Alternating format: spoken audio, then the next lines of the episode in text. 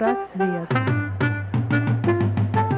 Всем привет, это подкаст «Психпросвет» о психике, бессознательном и современной психологии от экспертов в своей области. А вести этот подкаст будем мы, Ирина Шибаева, врач, психолог, психоаналитик с 12-летним опытом, руководитель и основатель Центра «Потенциал». И Сергей Васин, психолог, филолог и специалист по речи. В подкасте мы найдем ответы на вопросы «Кто мы?», «Почему мы страдаем?», «Что такое психика?» и «Существует ли оно, пресловутое психологическое здоровье?». Дорогие друзья, сегодня тема нашего подкаста а «Возможно ли счастье?». Мне кажется, что этот подкаст, он завершающий же в нашем сезоне Да, точно. первом. Он так хорошо и органично резюмирует сезон, наверное, да, и закидывает удочки на следующий. Потому что вот мы много говорили о таких разных вещах, которые как раз-таки заставляют нас страдать и не делают нас счастливыми. Что такое вообще счастье? Вот, Ирина, ты считаешь себя счастливым человеком? Ты знаешь, периодами вполне. Да, так, кстати, я сказал, знаешь, утвердительно. Ты считаешь себя счастливым человеком,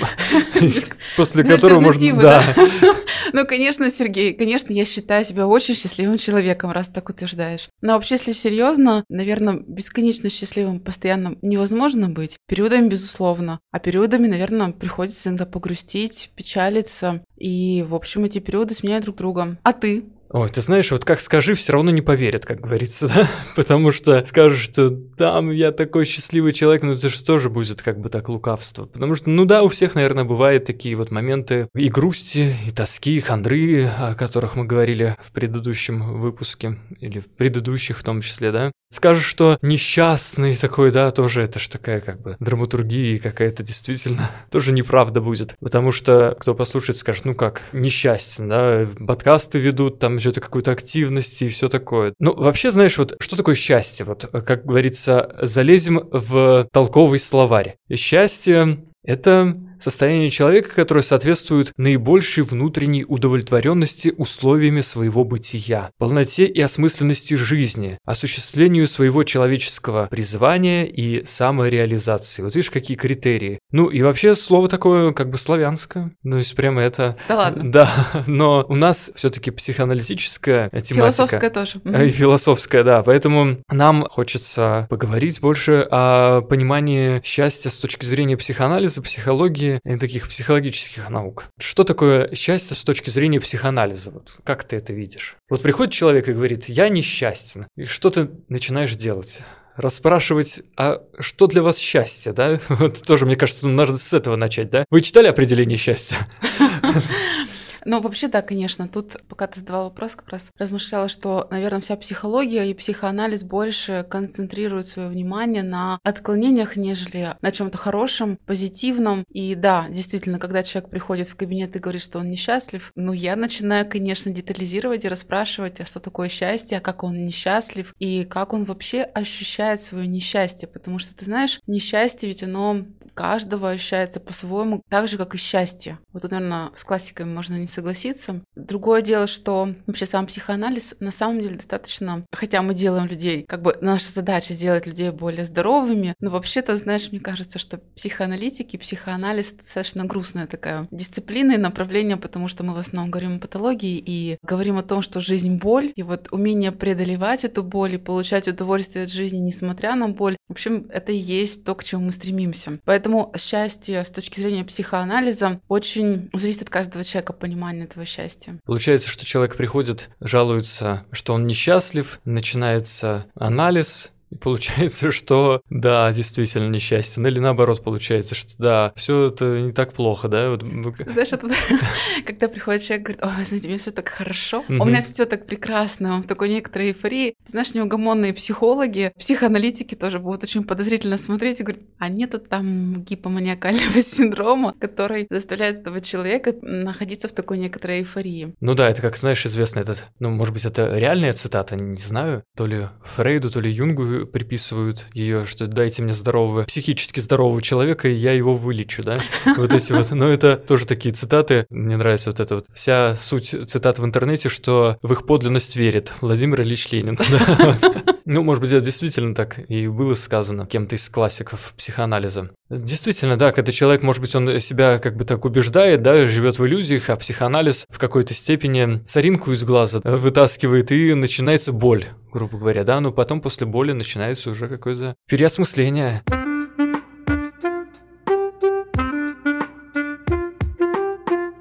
Чем обычно приходит? Вот человек приходит и говорит, вот я несчастен. В чем это проявляется, это несчастье? Вот у тебя, наверное, много есть историй за многолетнюю практику, что есть все-таки все равно здесь какие-то конкретные, вот даже в этом определении счастья есть несколько таких условий для обретения этого счастья. Вот обычно люди приходят с запросом, что они не реализованы, то есть нет у них этой самореализации, что они там призвание свое какое-то не выполняют, да, может им работа не нравится, да, либо может быть у них там условия жизни как-то менять стоит. Можешь выделить какие-то вот категории, что ли, да? Вот в чем больше несчастье людей, которые приходят обычно в кабинет? Люди чаще всего приходят с запросом на отношения. О том, что либо отношения не устраивают, либо их вообще нет, а вот пока ты задавал вопрос, я сейчас пыталась для себя как-то обобщить и подумала, что вообще-то чаще всего под пониманием счастья люди понимают любовь когда недостаточно любви к себе или к делу, которым ты занимаешься, или к человеку, с которым ты живешь, или не чувствуешь любовь по отношению к себе, или чувствуешь этот мир как очень враждебный. Вот чаще всего, когда мы проясняем, ты знаешь, что мы всегда, когда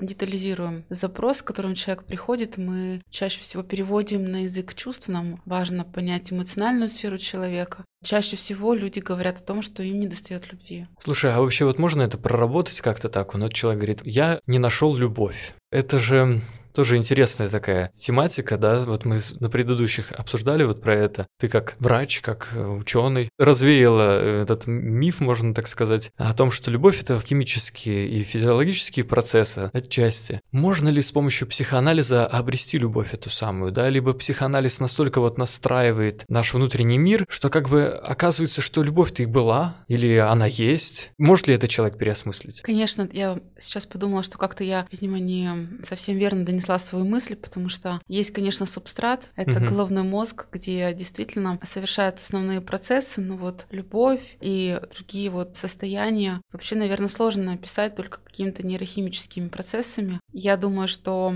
это может быть некоторая база, но вот почему возникает, да, почему возникает любовь, если мы говорим к другому человеку, кому-то возникает, а кому-то мы равнодушны, ну хотя, опять же, равнодушны мы не можем быть, всегда у нас какое-то есть эмоциональное отношение. Никто до, до конца, вот хоть мы рассуждали, понять не может. Там запах это одно, визуальный образ это другое, но все-таки почему кто-то вызывает у нас какие-то такие трепетные переживания, а кто-то нет. И если вообще говорить глобально, то бывает любовь ведь не только к человеку, любовь к себе как к человеку. Хотя это звучит как-то уже очень банально. Любовь к своему делу, к жизни. А любовь к жизни для меня это вообще, знаешь, такая любознательность, это интерес. Вот как бы плохо не было бы мне, может быть, в текущий момент времени, но все равно мне где-то там, может быть, остается вот это вот ощущение и вот желание узнать, а что там дальше будет? Ну хорошо, вот сейчас мне плохо, но дальше-то будет новый день, а что будет потом? И вот это вот ощущение, а что дальше, оно, мне кажется, знаешь, есть вот эта вот любовь и интерес к жизни. И когда ты спрашивал про счастье, я подумала, что счастлив тот человек, на мой взгляд, который, во-первых, действительно любит жизнь, вот ему все равно интересно, как бы больно бы ему не было, несмотря на любую боль, он все равно будет этот интерес к жизни сохранять. Он увлечен каким-то делом, вот он во что-то, как мы говорим, инвестирует. А человеку важно не только принимать, но и отдавать, инвестировать вот энергию, либидо. И третий момент, когда он умеет умеет смягчать вот любые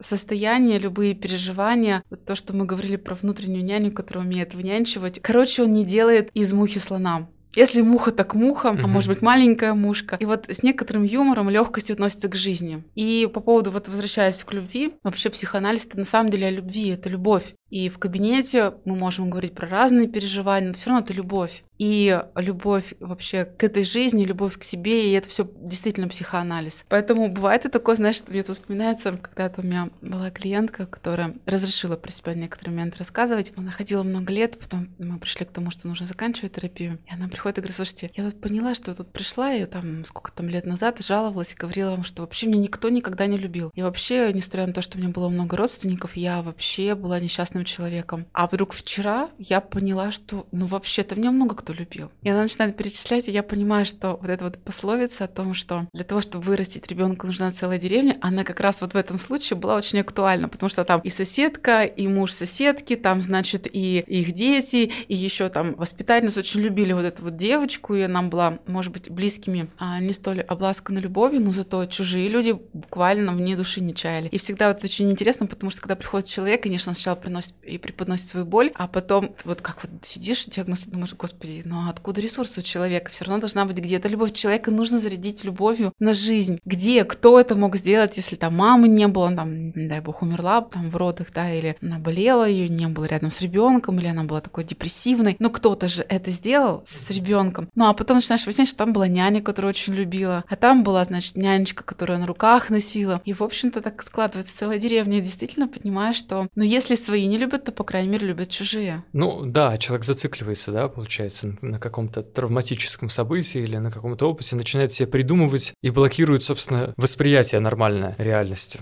Психоанализ действительно это такая вот вещь, которая помогает снять э, вот эту вот пелену и помогает найти, мне кажется, смысл в том числе в жизни. Потому что так получается, что очевидное не такое очевидное в глазах клиента, пациента.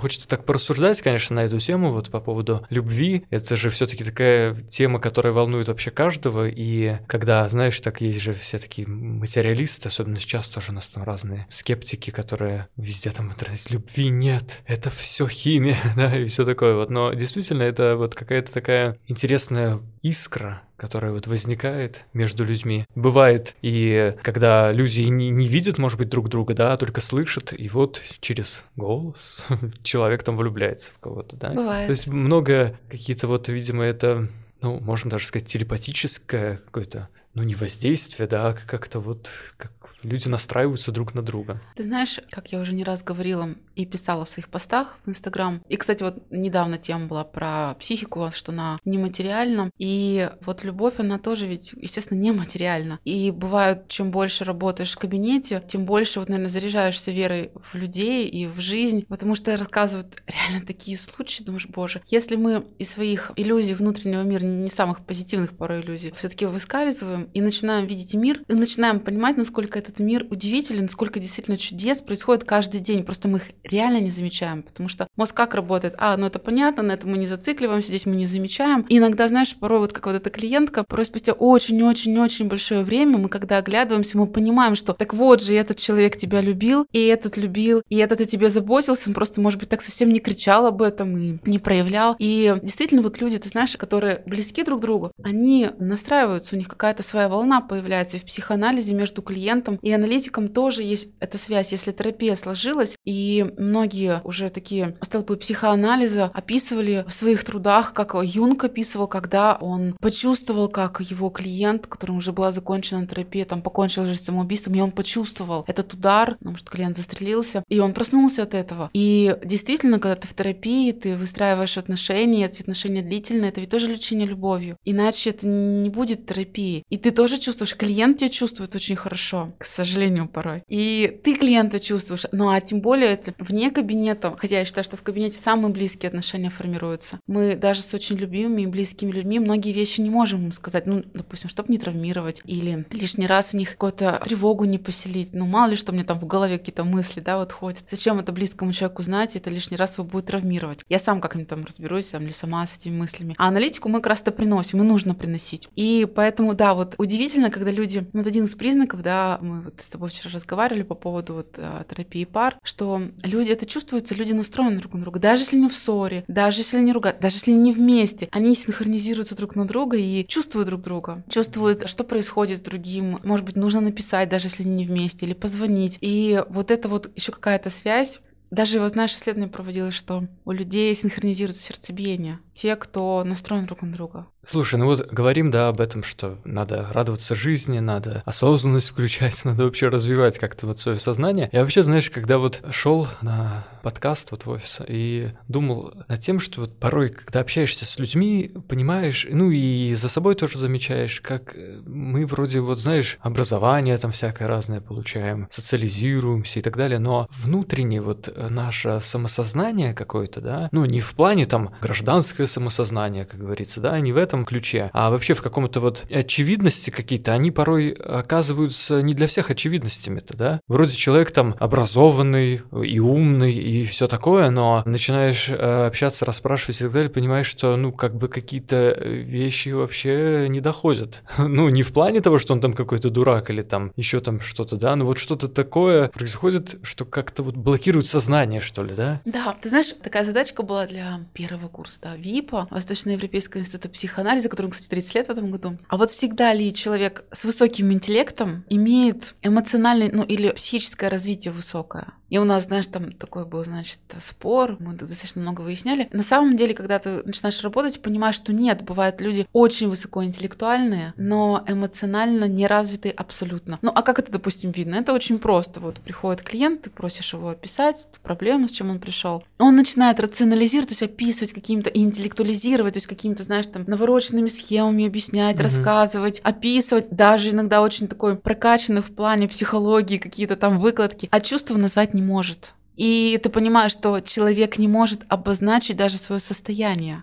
А если он не может обозначить свое состояние, он не понимает, что с ним происходит. И он, значит, не понимает, что происходит с другим человеком. Вот как мы говорили про эмпатию. Зачем мы постоянно все направления психотерапии, по сути, особенно длительные, направлены на то, чтобы человек научился, научил свой мозг распознавать эмоции свои, а значит и другого человека. Потому что, знаешь, как-то приходит человек и говорит, слушайте, мне плохо. Вот про счастье. Как вам плохо? Ну, я не знаю, ну плохо мне. Я говорю, хорошо, пишите, пожалуйста, телесно. Телесно обычно проще писать. И вот как-то вот я только через свой контрперенос, свои ощущения могу понять, что с человеком я начинаю ему называть. Когда я называю, я начинаю включать его а, зеркальные нейроны и кору для того, чтобы человек вот своему состоянию присвоил название. Вот так, сути, по сути, мы называем отзеркаливание, это одна из техник. И нарушение самооценки, почти все нарушения связаны с тем, что человек не может назвать свое состояние. Поэтому мы сейчас и говорим, что психотерапия, вообще-то психоанализ показан всем. Человек может быть очень умный, он может быть профессором, и так, кстати, часто бывает. Приходит человек нам просто с величайшими достижениями, а он не понимает своего поведения. Он не понимает, что им сейчас руководит. Почему, вот что он сейчас чувствует, почему вот он так сидит. Я говорю,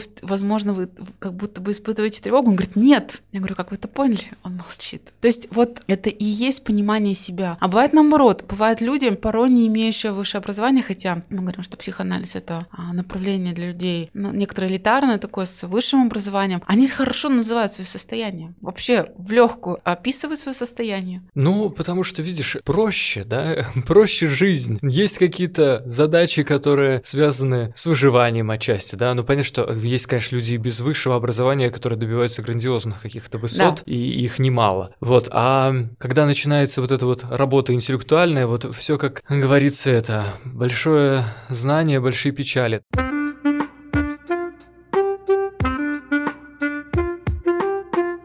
Вот хорошая тоже мысль мне как-то сейчас вот в голову пришла, что вот наш современный мир, он, знаешь, как-то, ну, я это и на предыдущих тоже говорил э, подкастах, грубым становится в плане того, что все как-то пытаются заработать быстрее, быстрее. Главное не то, что там заработать как-то так постепенно, а вот как бы сразу, всего и сразу. И когда вот я слышу такие рассуждения, они только там от детей и подростков, что типа там, я готов там от друзей отказаться, но если там у меня будет там 7 миллионов долларов, вот как-то там с моими учениками рассуждали рассуждали на эту тему, и они говорят, да, я там без друзей готовы там остаться, там за 7 миллионов долларов, вот почему-то именно такая вот цифра, да. То есть, Маловато как-то. Смотря по какому курсу, как говорится, да. Вот. И это не только среди подростков, там, детей, которые больше так в соцсетях, это сейчас, конечно, все в соцсетях и в интернете, в интернетах этих ваших, да, как говорится, но радости это все равно нет. Я хотел у тебя спросить вообще, как научиться вот, да, вот этому счастью, и сам просто пришел к такой мысли, что, наверное, это же можно воспитать, да, себя воспитать, относиться ко всему с благодарностью и радостью. Проснулся сегодня, и уже ищи плюсы. Уже начинай как-то думать. Если ты хочешь разбогатеть, да, вот если ты страдаешь, что у тебя денег нет, ну, пожалуйста, можно же тоже придумать способы. Начни с малого. Если ты, я не знаю, ищешь себе любовь, ну, иди знакомься, иди куда-то, ищи какие-то компании. Не жди, что любовь сама тебя найдет, да, вот ты будешь сидеть на диване и ничего не делать, переключать программы. Иди в какие-нибудь клубы по интересам, в конце концов, да, какие-то там, я не знаю, в библиотеку запишись, там, ну, библиотек сейчас уже, конечно, мало, можно кого-то найти, наверное, вот, но все равно есть много разных площадок и всяких компаний, скажем, хороших и умных людей, где можно обрести какие-то отношения. И плюсов на самом деле много в жизни, когда начинаются вот страдания у людей. Мне кажется, что главное, вот как говорит один известный лектор, скажем так, а да нет, да, да мы уже в аду, потому что мы не радуемся. Надо радоваться, надо меньше раздражаться. Действительно есть какие-то вещи, которые не нужно позволять собой делать, да, там, когда это какое-то личное достоинство оскорбляет. Ну, если это действительно так, да, а не надуманные какие-то там эти защиты таких каких-то свобод, когда свобода твоя уже оскорбляет другого человека. Нужно адекватно оценивать действительность, тестировать реальность, вот с чего мы начинали, когда говорили про норму, собственно, психическую, психологическую, да. Какие у тебя есть рецепты и советы, может быть, по тому, как вот сделать свою жизнь гармоничнее, наполненнее, может быть, какое-то хобби нужно найти, чтобы радоваться, может быть, там питомца завести, да, может быть, там еще что-то делать, какие-то, может быть, практики. Как быть? Либо с повседневностью справляться? На мой взгляд, самый короткий путь — это пройти психоанализ на самом деле. Если человек хочет более длинный путь, вообще люди приходят обычно к счастью, как это не парадоксально, проживают очень много несчастья и потерь. Кто становится чаще всего альтруистами, кто становится теми, кто помогает другим, это те люди, которые знают, что такое потеря. Кто начинает ценить. Ну, понятно, часть людей уходит в озлобление и вообще отказ, но другие все таки приходят к тому, что начинают ценить то, что есть. А ценить это на самом деле прочувствовать, ощущать вот этот миг и вот то, что сейчас приносит тебе жизнь. Еще момент, да, это действительно самовоспитание, культура, когда ты не сидишь и не ждешь, что кто-то будет развлекать, ты идешь и делаешь. И вот у меня есть такой, знаешь, принцип, лучше быть, чем не быть, лучше делать, чем не делать, лучше рисковать, испытывать стыд, жалеть, э, может быть, какой-то момент, но лучше сделать ну, в рамках дозволенного, конечно, разумного, чем сидеть и думать, нет, нет, я этого делать не буду, да, ладно, пересижу, пройдет, или кто-нибудь принесет, а не принесет, конечно же. Поэтому для меня вот это уметь заботиться о себе. Если что-то хочется, надо идти и делать. А бояться, всем страшно на самом деле, может быть, там, переживать, стыдиться, зажимать глаза, жмуриться, но идти. Иначе, когда ты ничего не делаешь, это тоже выбор. И чаще всего всего как раз именно он, ну, вот эта пассивность, тяжелее всего и переживается. Не думай о секундах свысока, как говорится. Мне кажется, это самое главное.